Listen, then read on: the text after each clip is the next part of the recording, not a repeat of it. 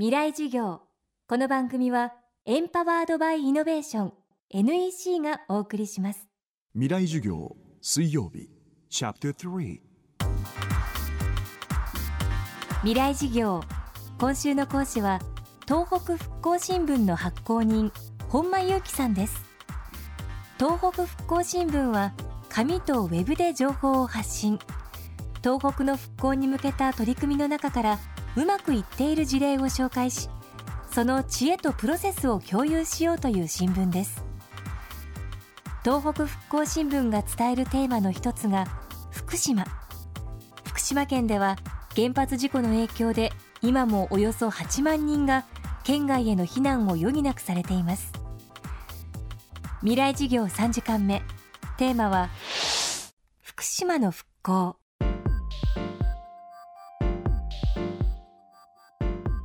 島はまずやはり後処理的にですね、えー、除染を進めなければいけない賠償もしなければいけないやっぱそういったところがあります。で一方で、えー、その町に戻れるように、えー、帰還を進めるという取り組みをもう地道に各、まあ、自治体の方中心に今やられていてその帰還っていうのが大きなテーマにもなっていると思います。大前提として今いわゆる双葉八町村中心とした、まあ、旧警戒区域のところから8万人ぐらいが県外に避難しています。でいいなと思ったのが一つ例えば福島県の浪江町、えー、まあ、全町避難が続いているところで帰還に際して住民の方がどんなことを気にされているかというと当然、まあ、除染がちゃんと進んでるんだろうかとかいうのもあるんですがスーパーはできたのかとかなんかそういうこう生活情報だったりもするんですよね。なので、えー、まあ、日々自分のふるさとと触れ合えるどんな風に変わっていくのかっていうのが感じられるようなコミュニケーションをですね、えー、しようということでタブレット端末を町が、えー、まあ、避難している方々に配ってですね Code for Japan というですね、まあ、非営利の、えまあエンジニアの、ま集団の方々と、えコラボレーションをしてですね、えアプリケーションを開発してるんですね。でただ開発するだけではなくてその前には町民の方と、まあ、そういった外部のプログラマーの方と合わさってですねどんなニーズがあってどんなことができるんだっていうのをですねすごく丁寧にずっとやってきたんですね。いきなりタブレット作りましたどうぞでは全くなくて、えー、町民の方々と、えー、何度もワークショップなどを重ねながらかつプログラマーの方もその彼らの知見を生かしてやっとできたのがこのタブレットでありその中のアプリケーションなんですね。で、えー、まあ、福島のニュース、そして浪江のニュースを横断的に一つで見れるようなですね、え、アプリケーションであったりですね、いうのがちょうどこの1月にですね、始まりました。非常に長期戦になっていく期間へ向けた道のりではあるんですが、少なくともふるさとに帰りたいと思った方々を、えー、こういったコミュニケーションでつないで、完全に帰れる時になったら、えー、住みよい街を作らなきゃいけないという取り組みが進んでます。また本間さんが注目するのが福島の実験的な教育プログラムです。この4月双葉郡広野町に新しい学校が開校します。福島は本当に未来がわからない。どうしたらいいんだという中でこの未来の福島を作っていくのは今子どもたち今若者の彼らだろうということでですねいろんな取り組みが行われています、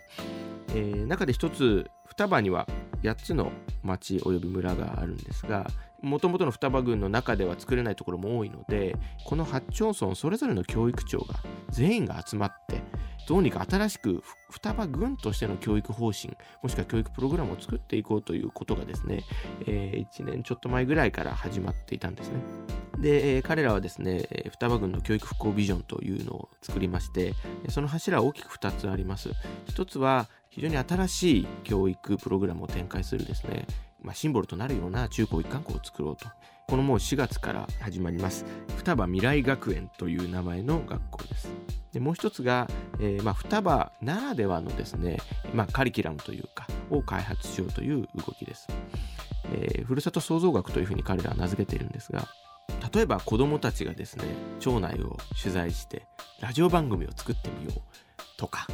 えー、ふるさとに関するですねことを自分たちで調査してそれをカルタみたいなものを作ってカルタ大会をやろうとか何でもいいんですが、えー、ふるさとに関係するようなことを、えー、子どもたちが主体となって、えー、学校の先生たちがまあうまくまとめながらですけれども、えー、どんどん好きなことやっていこうよとえー、自発的なですね教育プログラムというのを今もう各校でえー、それぞれの独自性を生かして始まってるんですね。でそういったものを、まあ、中高一貫校の方でも一つの柱にしてやっていこうということです。まあ、その、まあ、外に開かれた、もしくは地域とつながっているようなですね、まあ、学校の新しい形みたいなものを模索されていて、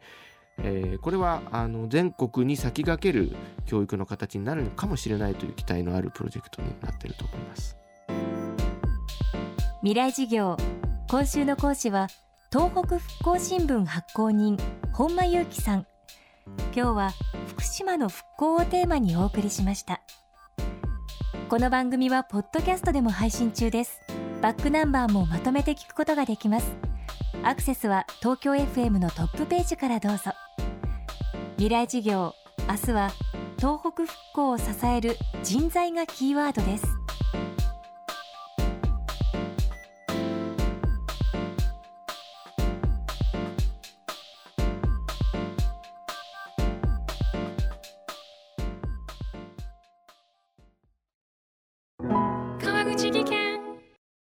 階段での転落。大きな怪我につながるので怖いですよね。足元の見分けにくい階段でもコントラストでくっきり。白いスベラーズが登場しました。皆様の暮らしをもっと楽しく快適に。川口技研のスベラーズです。未来事業。この番組はエンパワードバイイノベーション NEC 暮らしをもっと楽しく快適に川口技研がお送りしました。